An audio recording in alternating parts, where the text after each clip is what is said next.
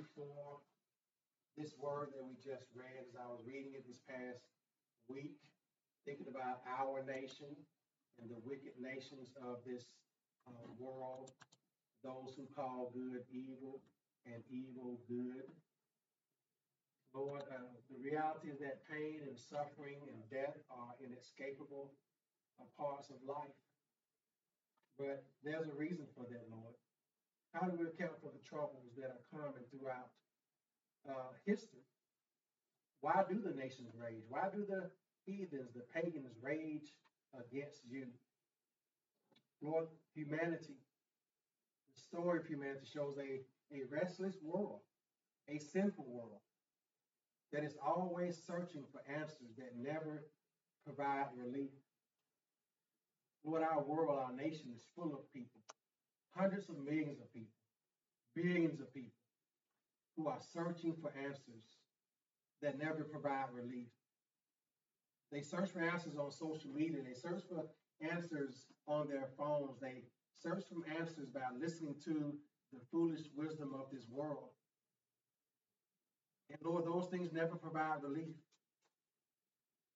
at all. Lord, the pursuits of this world, the pursuits of those who rage against you are vain and they are empty.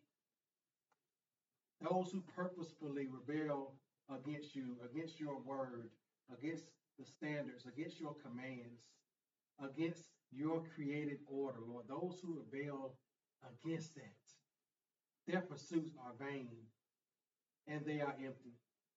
And they bring the misery and chaos that we see in our world today.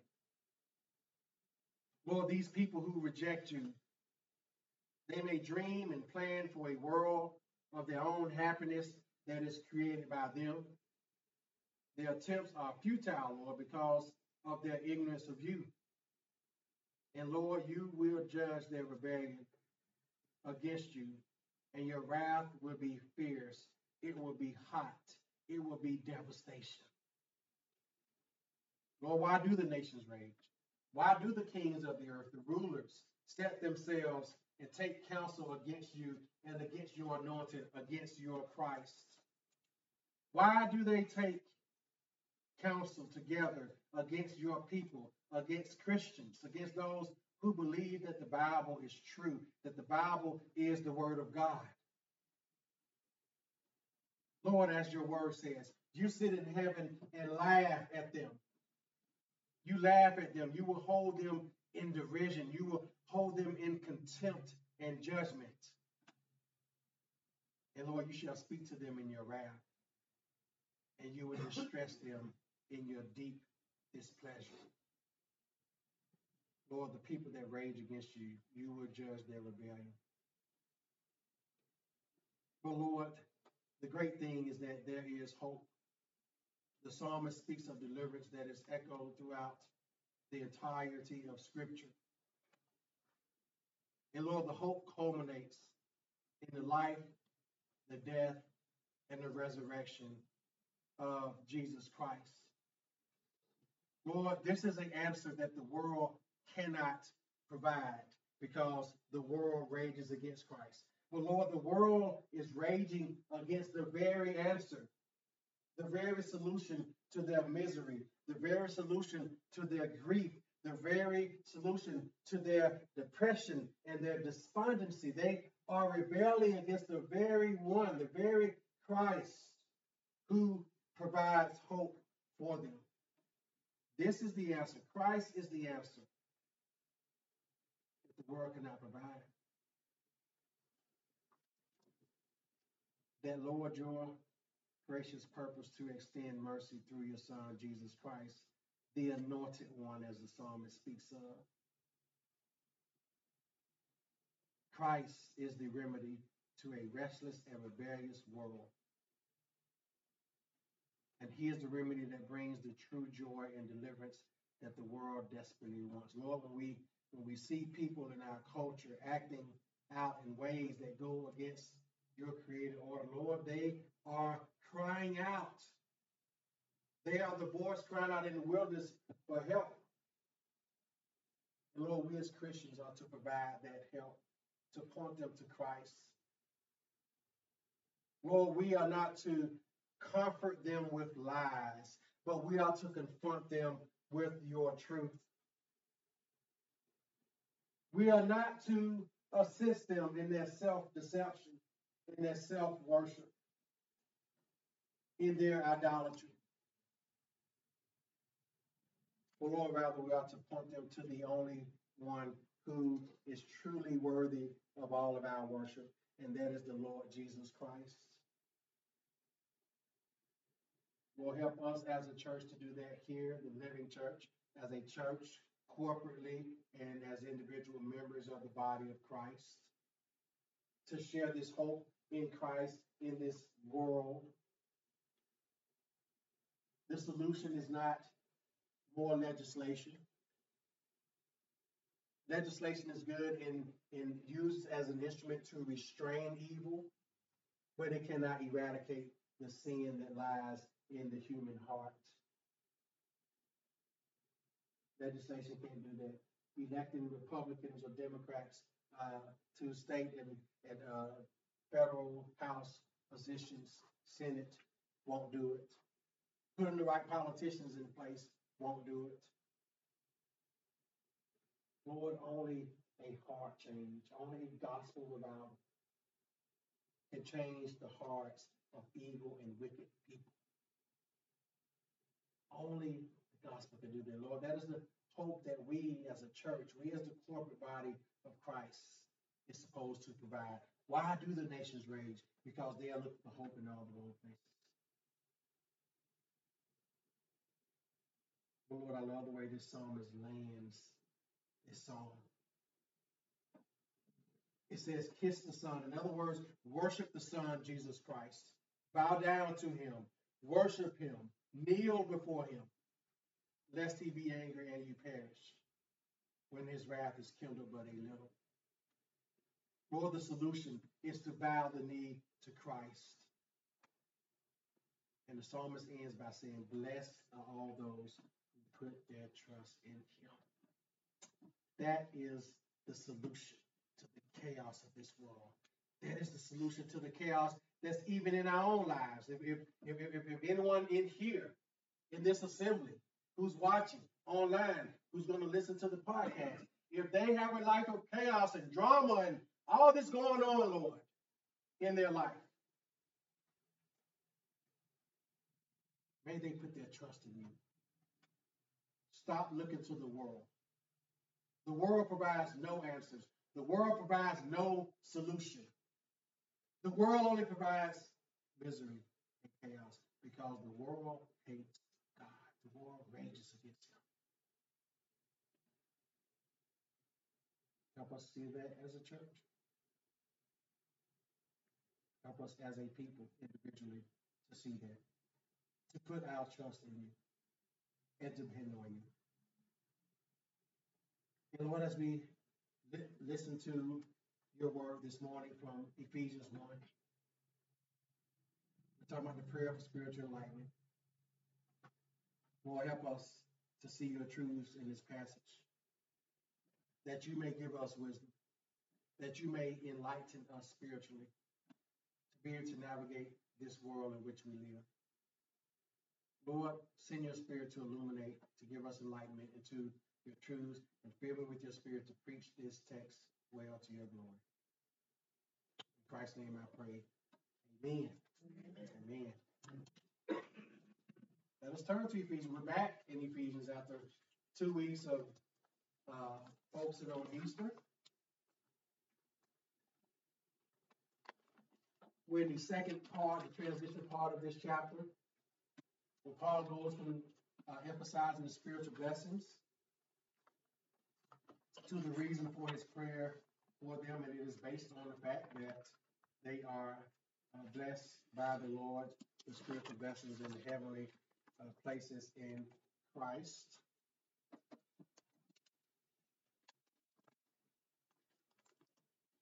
So we're looking at verses 15 to 18 this morning. I'm going to read down to the 22nd verse of this uh, chapter. Some translations start off with therefore, and some say for this reason.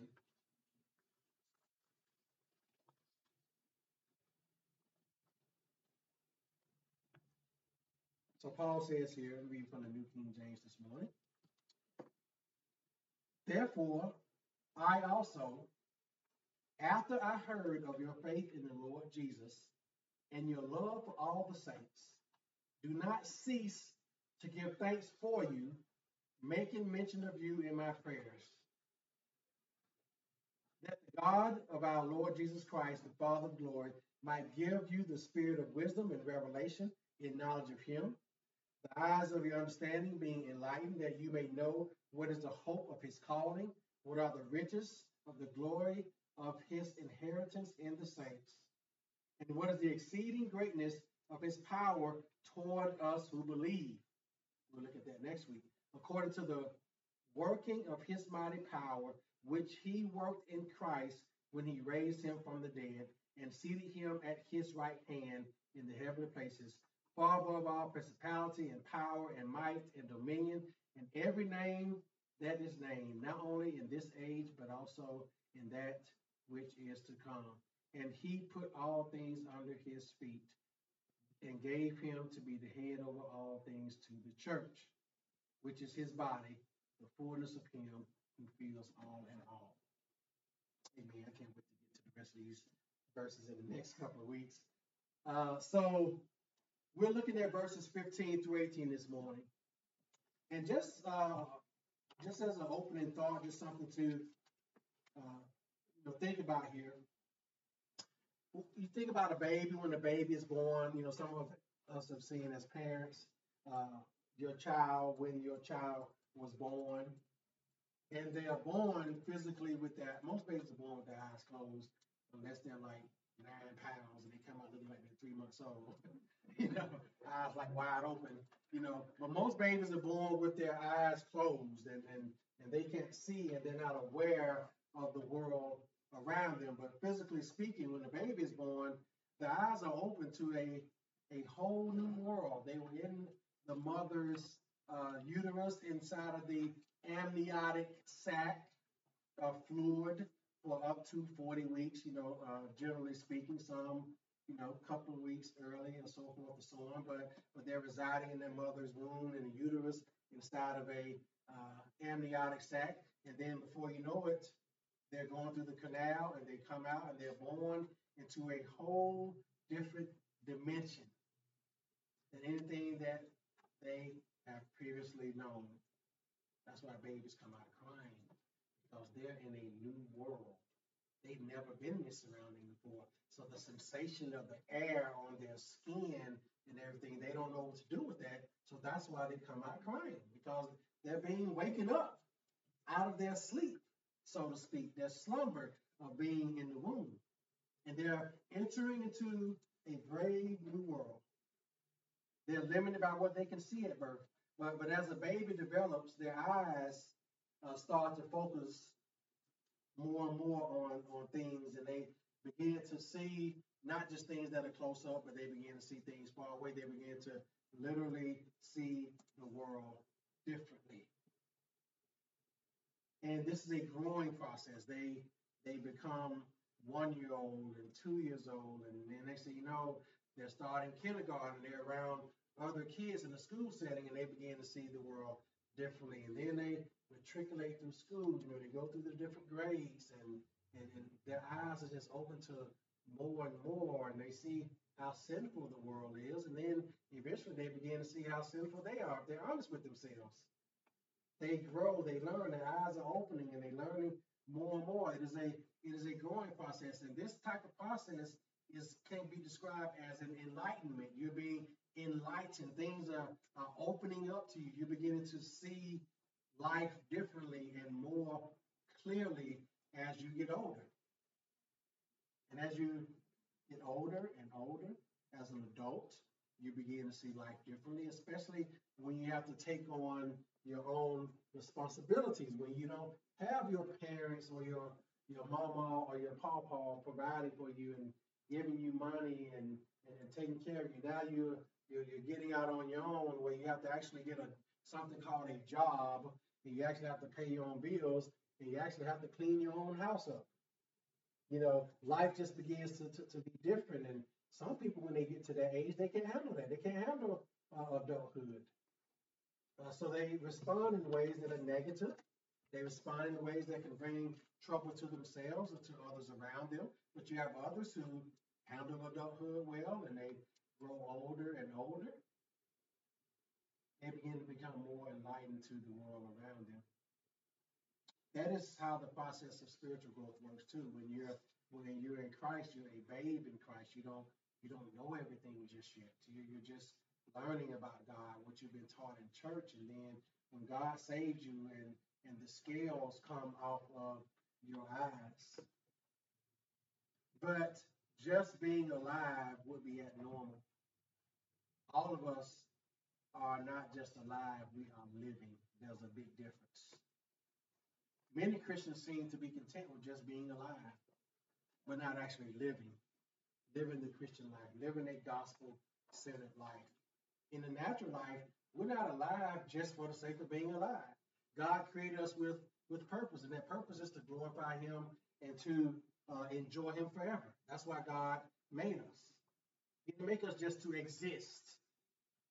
He made us to live, to, to have a living, to, to work, to steward our resources, to steward what He has given us. That's why God made us. He didn't make us to use and abuse and consume. He made us to produce and contribute and to serve. Same way it is in the Christian life. But you won't know that if you have not been enlightened to the truth of God. And as believers, our eyes have been opened to a new spiritual dimension. When God saves us, we go from darkness to light. We go from being rebels against God to servants of God. We go from being slaves to sin to being slaves to Christ. As Paul said in 2 Corinthians 5, any man who is in Christ is a new creation. We are literally spiritually made new, made over. God gives us new spiritual eyes. We begin to see the world with new lens, with the lens of Christ and the lens of Scripture, and not the lens of the world. Everything becomes new. He says, in man Christ is a new creature. Old things have passed away. Old thoughts, old sins, old proclivities, old bad habits, they begin to pass away. And he says, Behold, behold, as if you're a wonder of wonders. All things have become what? New. They're new spiritual eyes that God gives us. We begin to see the world new. We begin to see ourselves differently. This is how enlightenment works. And in this new spiritual dimension, we are called to grow in our depth of the knowledge of God. We're called to know God more, not to know ourselves more, but to know God more. And so God gives us all the opportunity when He saves us to know Him better. He gives us all that opportunity. We want to be able to see things that are far, not just the things that are up close. We want to see the big picture of God's story of redemption.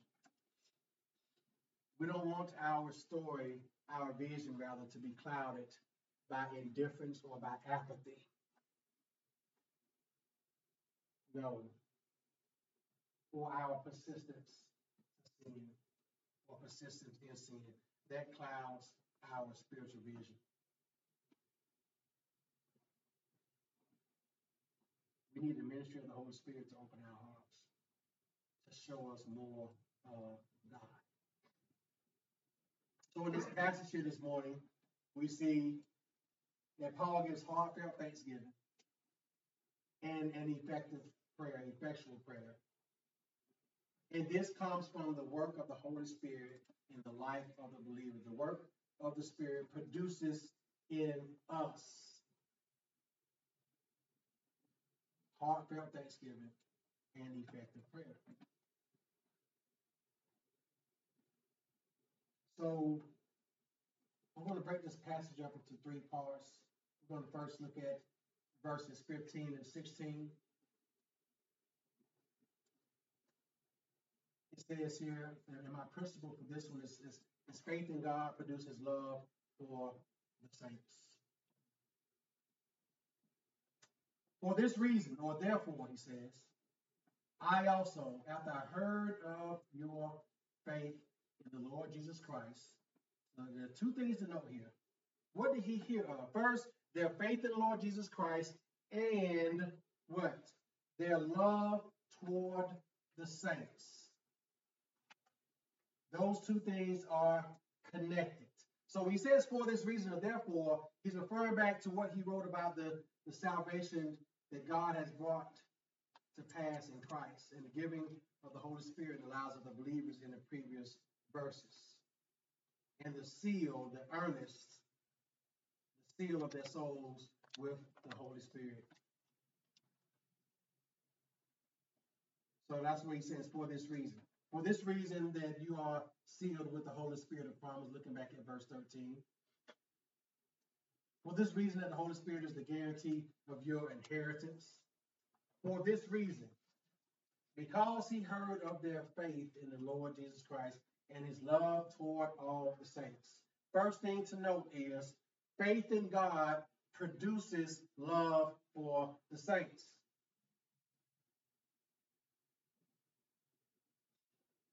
A person cannot have love for the saints if they don't have faith in God, if they're not believers. To the people who say, oh, you don't have to go to church to be a Christian, and that means you don't have faith in God.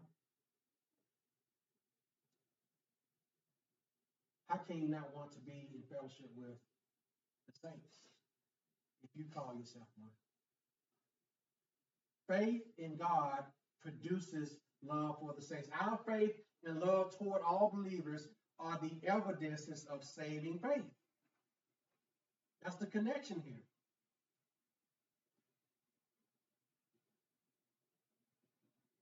Our faith and love toward all believers are evidences of same faith. If you are a believer, you're going to have love towards who? The saints, other believers, fellow believers. It's going to show. And guess what? If you have love for the believers, as we read in First Thessalonians earlier this morning, you're going to desire to be among the saints. You're going to long to be with the saints. God works that in our hearts by his spirit. If you have a disdain for the saints, if you have an indifferent attitude, then you have to question whether you have true faith in God. Because true faith in God won't produce disdain, it will produce love. And this is what Paul is emphasizing here.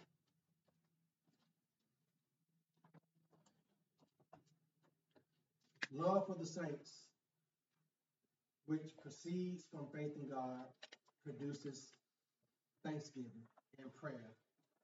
Next verse, he says, For this reason, because I have heard of your faith in the Lord and your love towards all the saints. Okay, because he heard of that, because he's seen their faith in God in action by loving the saints, because he was encouraged by that, what does he do? He prays. He says, I do not cease to give thanks to you. Remember you in my what? Prayer. So first, he shows thanksgiving. He expresses thanksgiving. Love for the saints, again, which proceeds from faith in God, produces thanksgiving or gratitude and prayer for the saints. One of the evidences of our love for the saints is do we pray for the saints? Are we thankful for the saints and the faithful in the Lord Jesus Christ? Because faith in God produces that in our hearts We pray for the saints. We love the saints. Those of the household of faith. So Paul said, he doesn't cease. He prays without ceasing for them. So Paul was encouraged by their deep faith and their love and care for each other. And as I was reading this morning, of course, in First Thessalonians earlier in the service, it's the same same tenor that Paul was giving there. He was encouraged by their love for each other. That encouraged him, and they made him want to be with them even more. Although he wasn't able to at that time, he was longing to see them just because he heard of the report that they were truly loving each other. That encourages all of us. Throughout all the ages of church history, 2,000 years of church history, it has been understood that the most significant manifestation of true faith is love. That has always been understood in all of church history. Because the fact is, faith without love is not faith. It's only speculation. It is only knowledge. It is intellectual assent. In other words, you, you may say it, you may think it, but it's not actual. Faith without love is not true faith. The fruit of authentic faith in God is always love, and that love is always going to lead to action. And what is that action? Being thankful, being grateful for the people of God, and praying for them.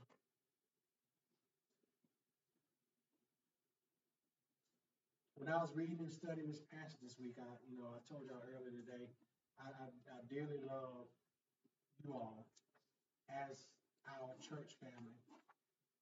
I love the saints. I talk about the saints all the time. I love the saints. I love the people of God. We are the family of God. We're the only true quote community that exists. We are a true community, the Christian community. The those who are saved, regenerated, true Christians are the only true community that exists. All other so-called communities are false and fake communities. They don't have all things common like us as believers do.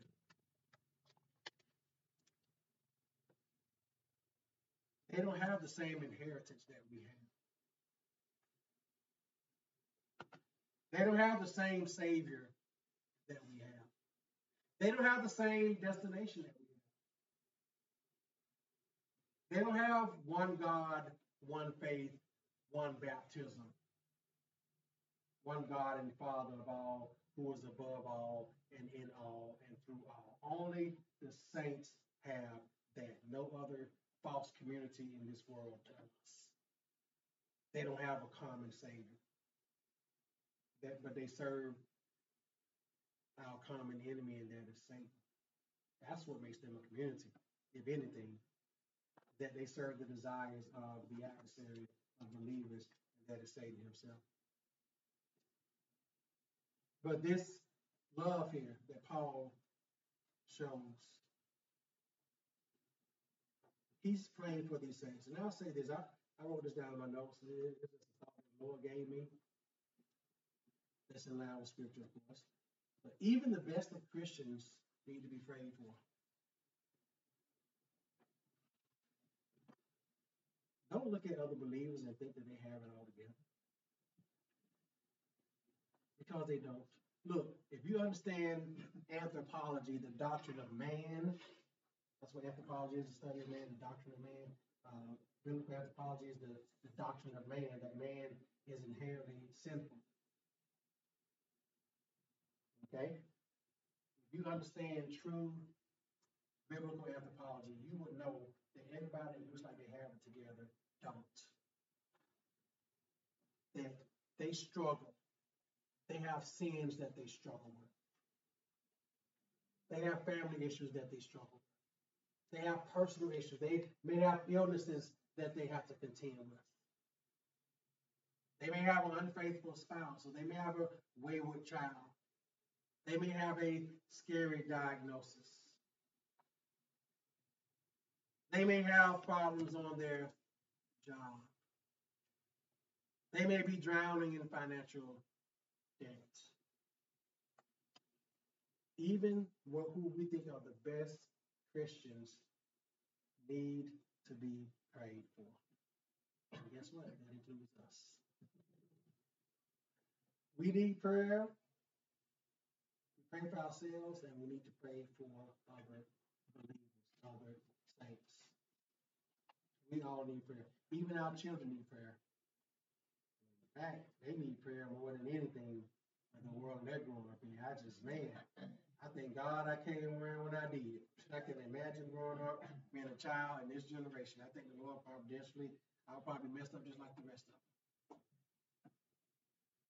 We need to pray for our children, our grandchildren, our grandbabies, our great grandchildren. But the point I'm making is even the best of Christians need to be for.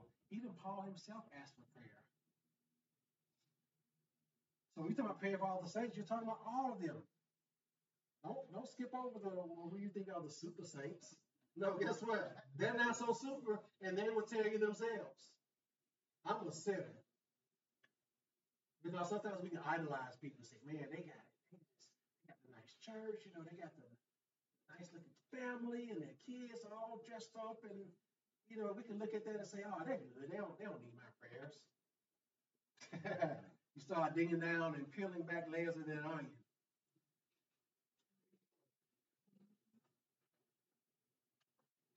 Even the best of Christian prayer. So Paul here, he says, he does not cease giving thanks for them, remembering them in his prayers. Remember the saints in prayer. And so what is the prayer? This is a good prayer to pray. You run out of something to pray about and pray for. These next verses, we're going to look at them this week and next week, are a good praying the Bible scriptures. So we're just going to look at the first couple of petitions here today. Verse 17. So what's the prayer? That, that's like the beginning of the prayer. That the God of our Lord Jesus Christ, the Father of glory, may one give you a spirit of wisdom and of revelation in the knowledge of him. So that's the first petition that Paul gives. Think about this petition. He's not praying that their physical needs be met, which are important. He's not praying that they're able to pay all their bills, which is important. He's not praying for their health, which is important to pray for. He is praying for their spiritual he is praying that they may know God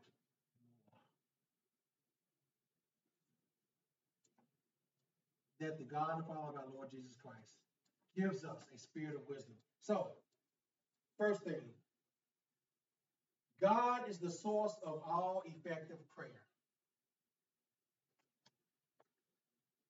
God is the source of all effective prayer.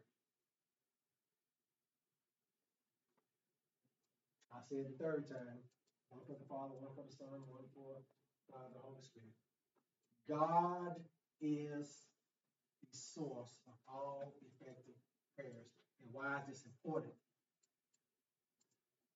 It keeps our prayers Christ-centered and Christ-focused. Again, look at what he says. The God of our Lord Jesus Christ, the Father of glory. He is the source. We pray to God in the name of Jesus. We pray to God through the mediatorship of Christ.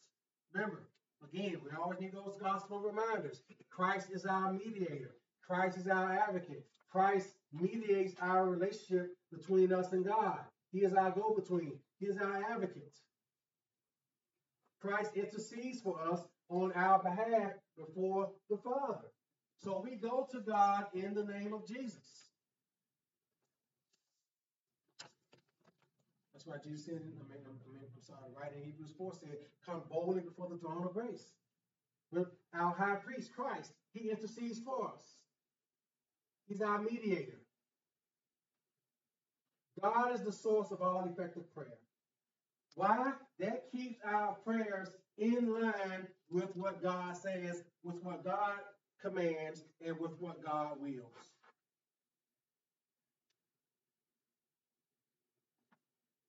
Hear people say, "Oh, I pray to God all the time." Who is God? That's a great question to ask. You hear a lot of people talk about God. I've been saying this at our church for years. Ask them, who is God?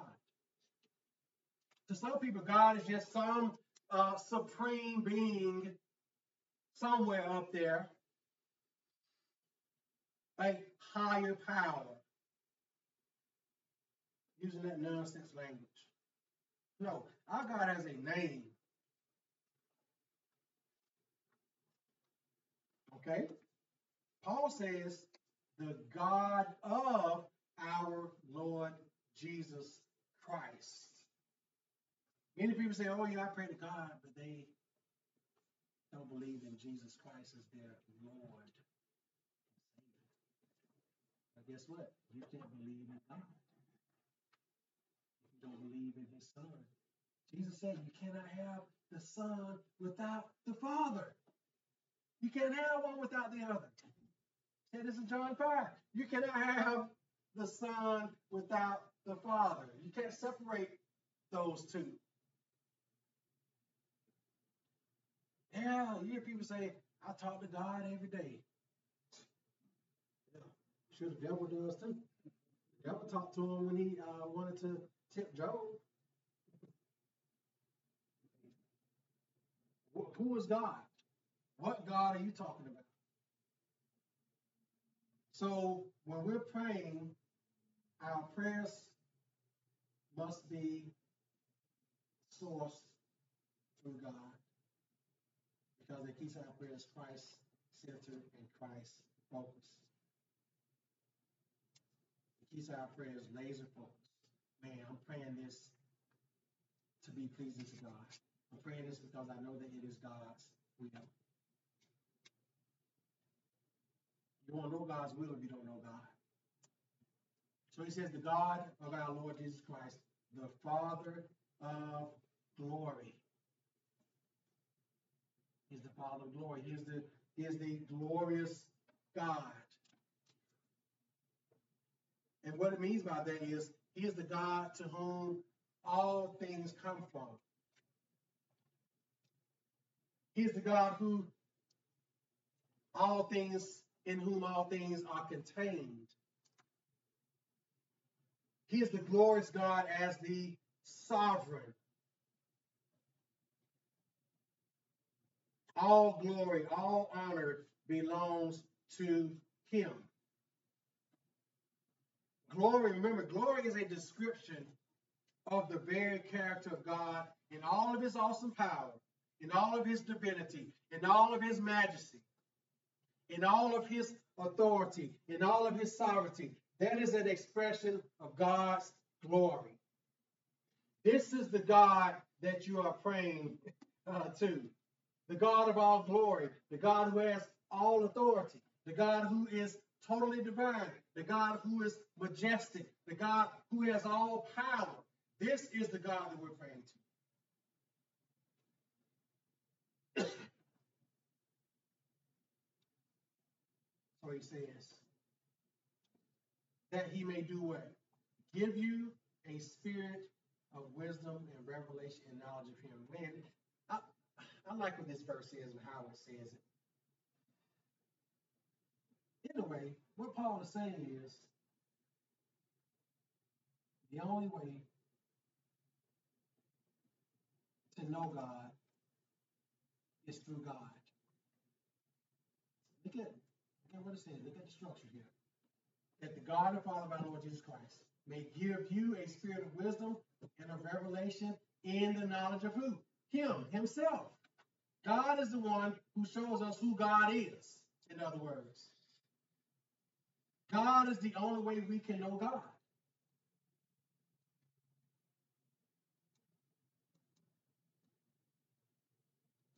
He gives us the spirit of wisdom to know him. Wisdom from God is Holy Spirit centered. How do we get wisdom from God? We ask for it. James 1 and 5. If any man lacks wisdom, let him ask of God, who gives to all men liberally and upbraideth not. He does not withhold it. If you want to know God more, guess what? He will show you him more in scripture. God will show you if you do what? Ask. As you read the scripture, Lord, help me to know you more as I read. I was reading, you know, we're reading through First Samuel for those who are reading with me, uh, looking at uh, King David's family falling apart. You know, Absalom setting up his own kingdom uh, against him, against his own father, getting his own army together, setting up his kingdom in Hebron, while David is in Jerusalem. His own son killed his brother because his brother had raped his sister Tamar. I'm like, man, all this is happening. Lord, what are you showing us through this passage? These are the consequences of David's sin against Bathsheba. That yes, God gave, God forgave David. David wrote Psalm 51 on the basis of his uh, confession to Nathan, the prophet, when Nathan came to him, as is written in uh, Second uh, uh, Second Samuel, the First Samuel, Second Samuel, the 12th chapter. After Nathan uh, came to him and confronted him one year later, by the way, the whole year, God sent the prophet Nathan to him. And David said, I sinned before the Lord. And the Lord, guess what? The Lord spared David, but he killed that child that uh, he had born with Bathsheba. The sword did not leave his house. So he was going to have trouble in his family because of that sin. But God still set his love upon David. David was still a man after God's own heart, only because God did that. Christ still sat on David's throne because of God's grace to David. It wasn't because of anything David done, because David wasn't worthy of that.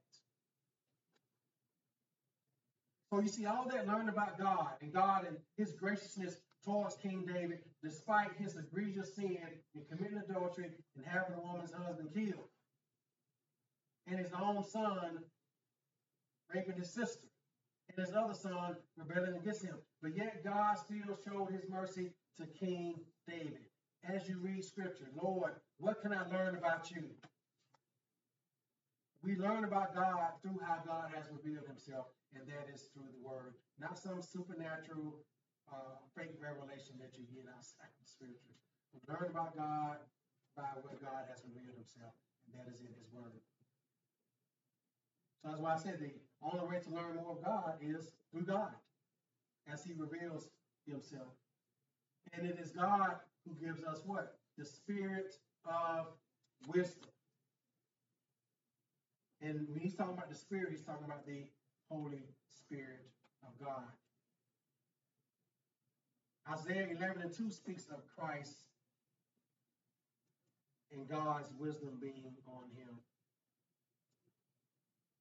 Christ being the wisdom of God. And so through wisdom, God gives his believers insight into his word and the saving knowledge of him.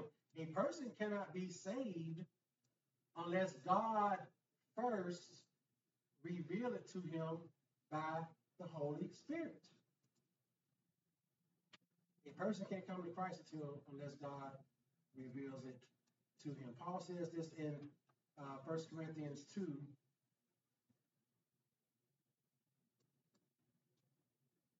He says here, verse 10, I read this a, a couple weeks ago.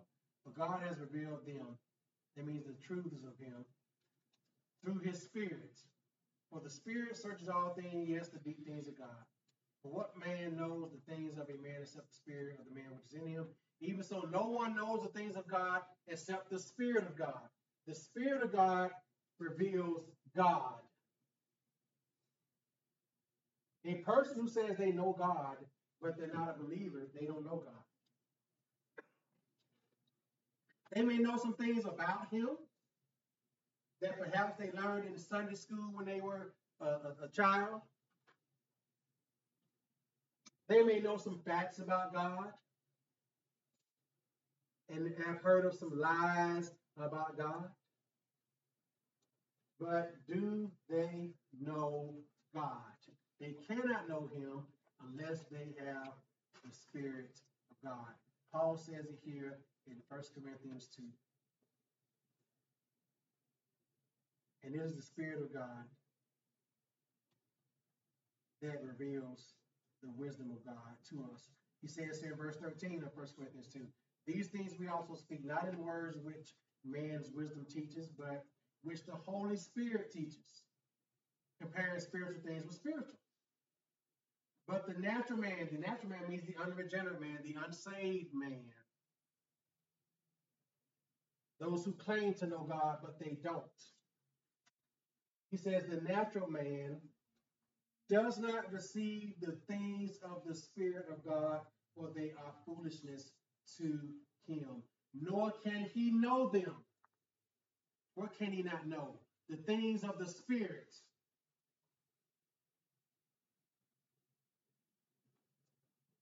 Because he said they cannot know them because they are spiritually discerned. So what Paul here in Ephesians is talking about the spirit of wisdom and revelation and the knowledge of him. The only way we can know God more and have this wisdom is if we have the spirit of God. And how do we have the spirit of God? If we are believers. If we're in Christ, we have the spirit of God. Why? Paul said it back in the previous verses. We are sealed with what? The promised Holy Spirit. So because we have the Spirit of God, guess what? God gives us his wisdom. Gives us his wisdom. He shows us who he is because we have his spirit. He gives us the spirit of wisdom. We ought to pray to know Christ better. Knowing Christ better is a lifelong journey.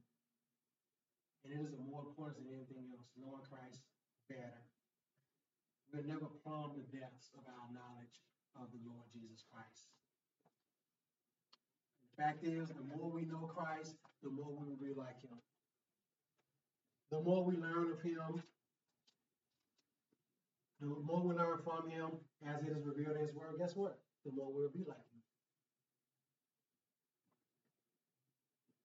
our world is trying to teach people to believe what it's teaching, to learn from them. And what we're learning from the world is leading to what? Chaos, misery, depression, despair, hopelessness. When you learn from the world, that is what you're going to get. You're going to get misery. You're going to get despondency and despair. You are going to feel hopeless.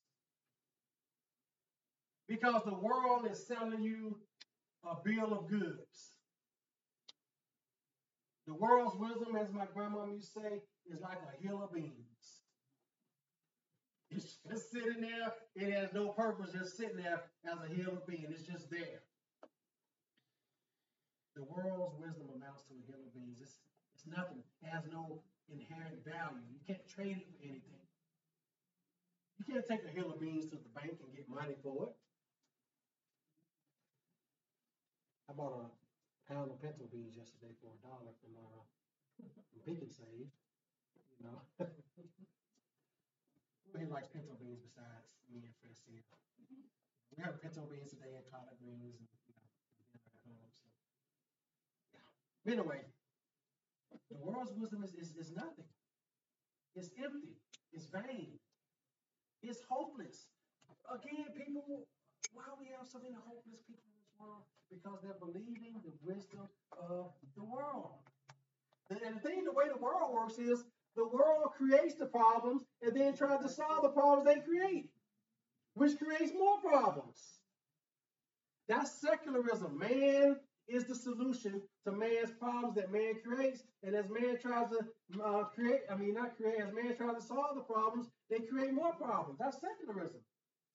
Secularism is, is, is a worldview that that rejects God, that man is in control, that man is the arbiter of all things, that man is the arbiter of truth. Look at where we are. Because of man rejecting God's wisdom, rejecting God's revelation as he has revealed himself in his word. Look at where our world is. Look at where people are.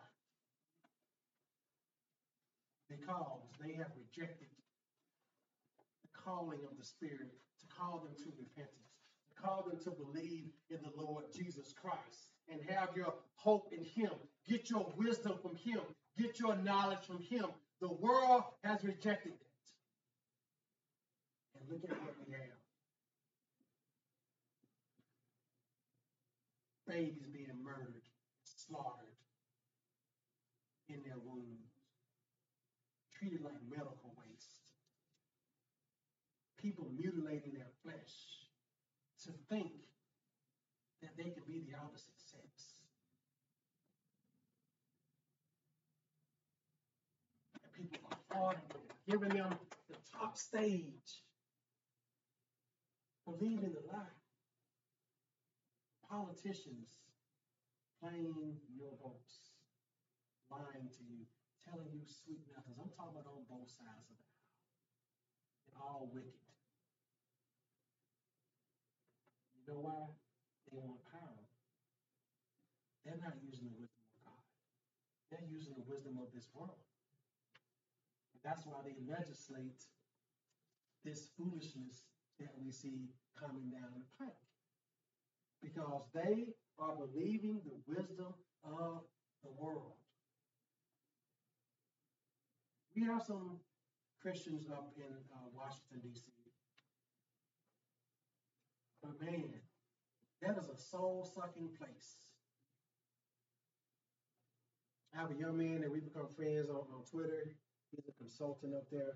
We were having a uh, private message conversation a couple weeks ago, and he was telling me a lot of these uh, guys that come up there as believers, they're like they're he said they're like Lot and Sodom and Gomorrah. You know, uh, Peter said that Lot's soul was vexed because of what he saw and what he heard.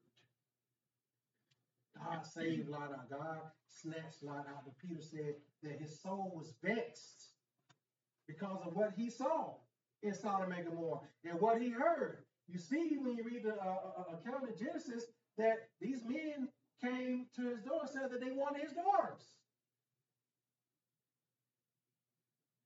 He was vexed by the evil.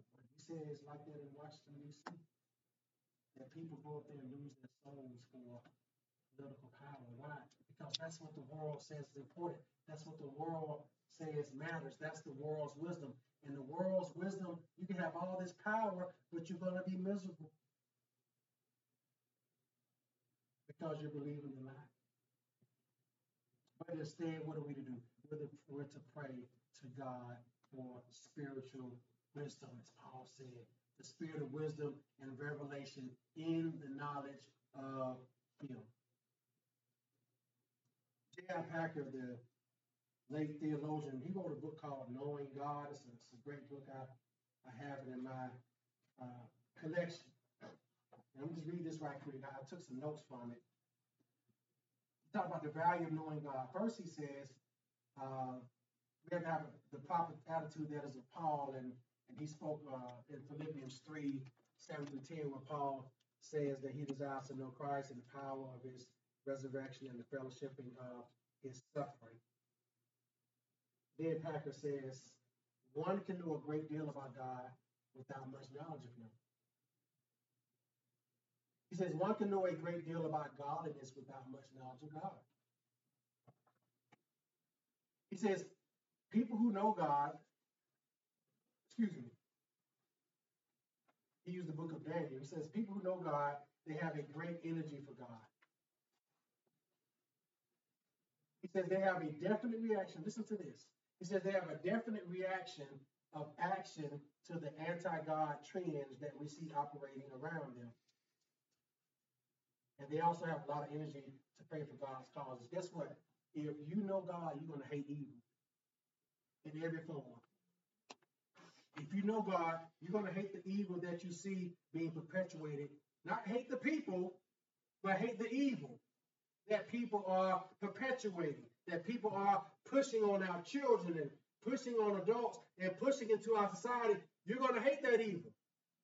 Because what? You know God. You know that is not of God. You know God wouldn't tolerate that. You know that is an abomination to God. That that is an affront to God's created order in the way God made man, as we see in Genesis 1. You're going to hate that evil. You're not going to hate the people. You're going to pray for those people that they come to know the Lord Jesus Christ as their God and Savior. That God will open their spiritual eyes to His truth so that they can be delivered from the chaotic world that they've helped to create. He says, Those who know God will hate evil. Says, They also have great thoughts of God. He says, They have a great boldness for God. He referenced Acts 5 and 29, where Peter said, We ought to obey God rather than man. When we know God, we're going to obey Him rather than man. If man tries to cause us to sin, no, I'm going to obey God. Like Charles Stanley uh, said, uh, obey God and leave the consequences to Him.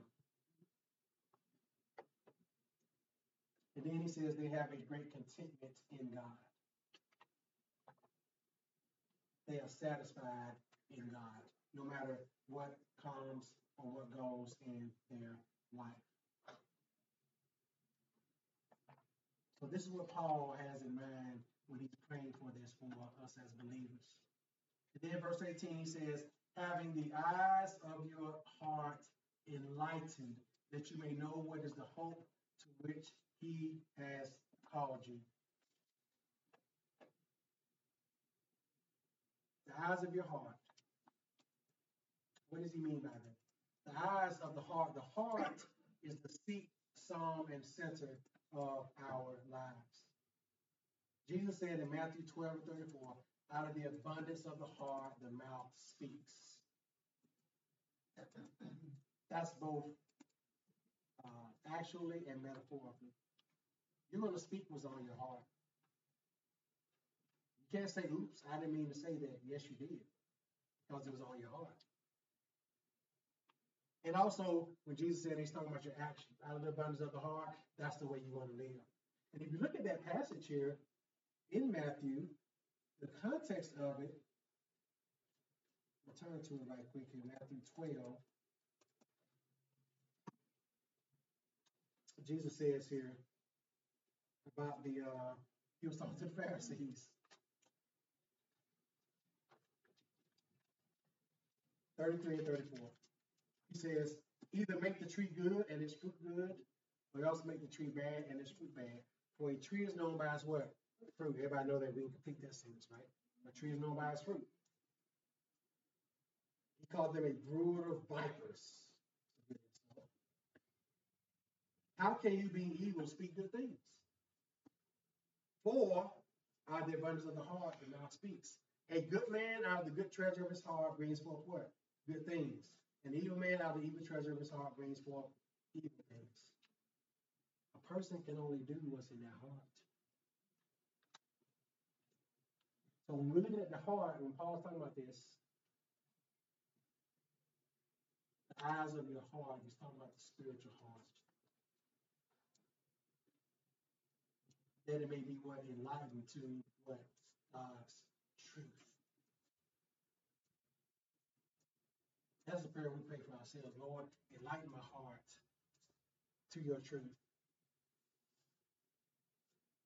The spiritually enlightened heart, which is in essence our mind, is the only means of truly understanding what we have in Christ. We will never know what we have in Christ without it being in our hearts. An enlightened heart obeys God and lives obediently for Him.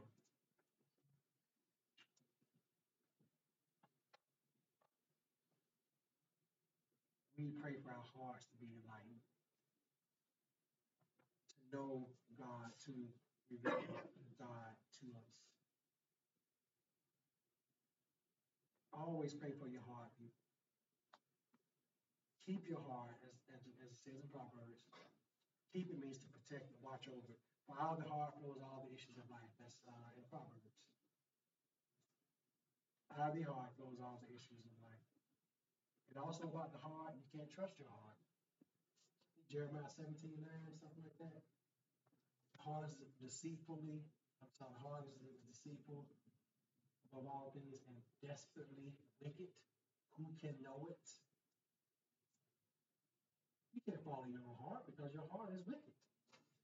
Your unregenerate heart is wicked. Your, your unregenerate heart is deceitful. It deceives you. Don't follow your heart. Follow Jesus. Amen. follow Jesus. And then he says that your heart may be enlightened, and also that we may know what is the hope to which he has called you, and what are the riches of the glorious in the saints. This is where we're going to land today. So these blessings are Christ centered, they're Christ sourced, and they are fulfilled in Christ. That you may know what is the hope to which he has called you. Now, when we see the word hope in scripture, it's not like some wishful thinking type hope in the sweet by and by.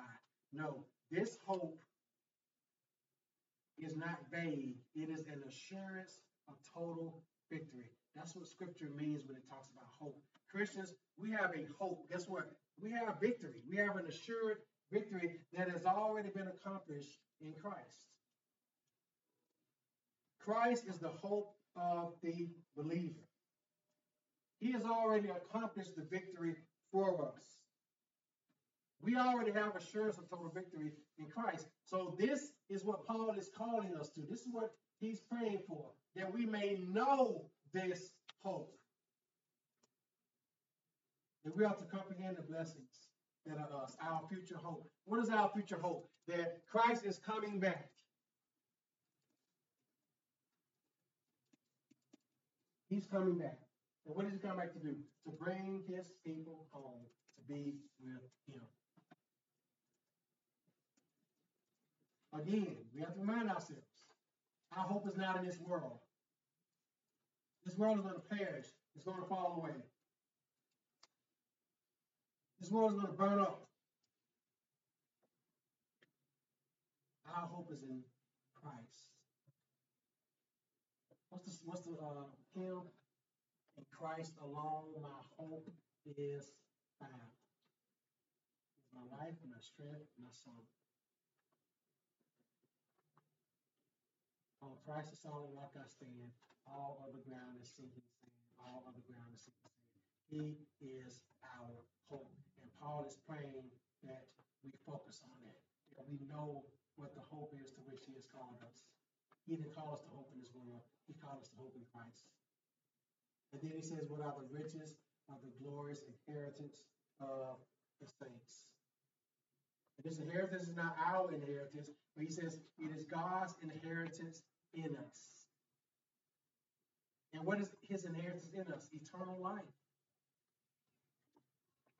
It indicates how precious we are to God. And I wrote this down in my notes as an addition. God doesn't love us because we matter. We matter because God loves us. God set his love on us. He told Israel in Deuteronomy 7, he set his love on them. He chose them because he set his love on them. It wasn't because of anything Israel did. 1 John 4 19. We loved him because he first loved us. We can't love God in and of ourselves. We can't love God unless He does what? Set His love on us by saving us. And as He saves us, guess what? We now love Him. Those who are not saved, they don't love God. They may say they do, they don't. They can't love God because they're not one of His children. But God doesn't love us because we matter. We matter because God loves us. We as saints are valuable to God.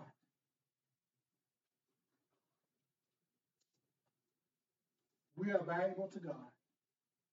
And this is where our sense of worth comes from. The fact that we're valuable to God as saints. It doesn't come from self worth. Because if we say self worth, you're pointing to who? Self. Our worth comes from God, not by the changing standards of the world. Our worth comes from the truth that God has set his love on us. Christian, you are worth something because of God. No matter what the world says, people are looking for their worth in the world. Don't you know the world standards change? Do you know at one time, not too long ago, having Christian biblical values was good in our society? Not too long ago, a generation or two ago. Having Christian values, Christianity's influence in our country was great. It was at all-time high. But the tide has turned. It's no longer favorable be a believer in the Lord, a true believer in the Lord Jesus Christ. You know what the world loves? The world loves false Christians and apostate denominations. Yeah, that's true Christianity. They got the flag in front of their church, the one with all the different colors. They got the BLM sign hanging from the front doors. That's the kind of apostate church that the world loves. The world doesn't love true biblical Christians. They hate us, but I'm okay with it. I'm not trying to be hateful, but the fact that I believe in the Lord Jesus Christ and I stand on his truth, I'm going to be hated. But I don't care. I'd rather please God than man and not bow the knee for one second to these people. Pray for their souls, pray for their salvation, but you stand firm in Christ. You stand firm in the hope, as Paul says, that he called you to. Why? Because you have a glorious inheritance. You are valuable to God. It doesn't matter what the world thinks about you, Christian. Don't have fear of man and fear the opinions of people. What did Jesus tell disciples in Matthew 10? Don't fear them who's able to destroy the body, but not the soul. Fear him who's able to destroy or cast both the soul and body into hell. We're not to fear man. Man can do nothing to us. Man can't do anything to our souls. They have no control over that. Only God does. That's why we pray for each other.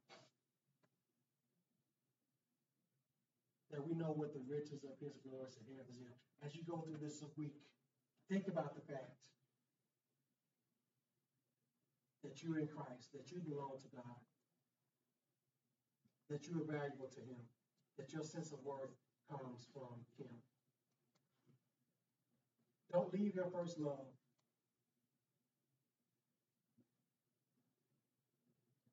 As God said to the church in Revelation 2, He said, I have one thing against you. You have left your first love. Because the eyes of that church's heart have grown dull over the years. Instead of loving their God more and more each year, they lost that early lush that they had for God. They lost that focus on the eyes of their heart.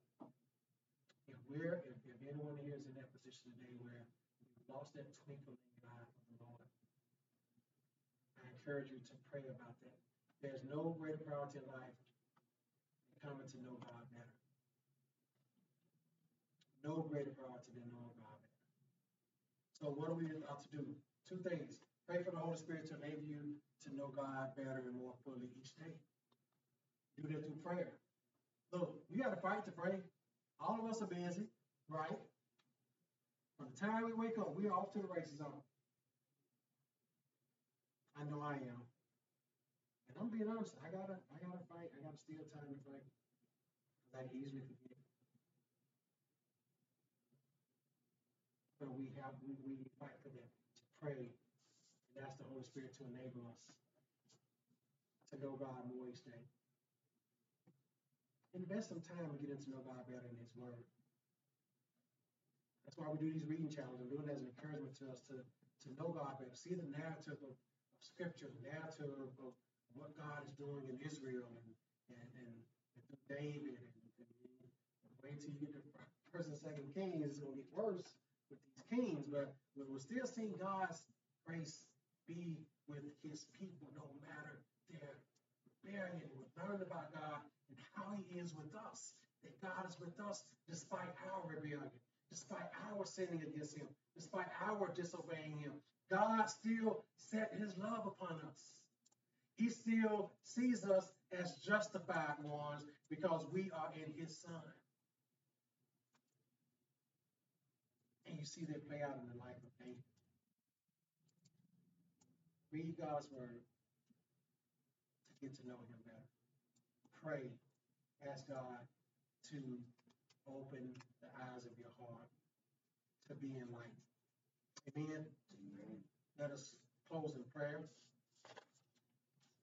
Father, I- my, my prayer is that we're not like the church in Ephesus, the church in Revelation, that they have left their first love, that their eyes have grown dull over the years, that they lost that early blush that they had for you and toward you, that they lost the focus of their heart and the eyes of their heart. Lord, there's no greater priority in life than knowing you better. And Lord, honestly, all of us fall short of that, even myself. We, the business of life and the business of this world, we allow to get to us.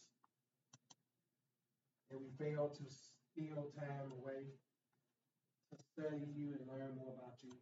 And Lord, we ask you to forgive us for that. Give us grace. Lord, also give us grace to commit to knowing you more. Give us a spirit of wisdom and revelation and knowledge of you. And to open the eyes of our hearts, that we may know what is the hope to which you have called us, and what are the riches of your glorious inheritance in us as saints. And Lord, I also pray that you may save sinners. Save those who are unregenerate, so that they can be part of your kingdom also and be, you can be their inheritance. In Christ's name I pray.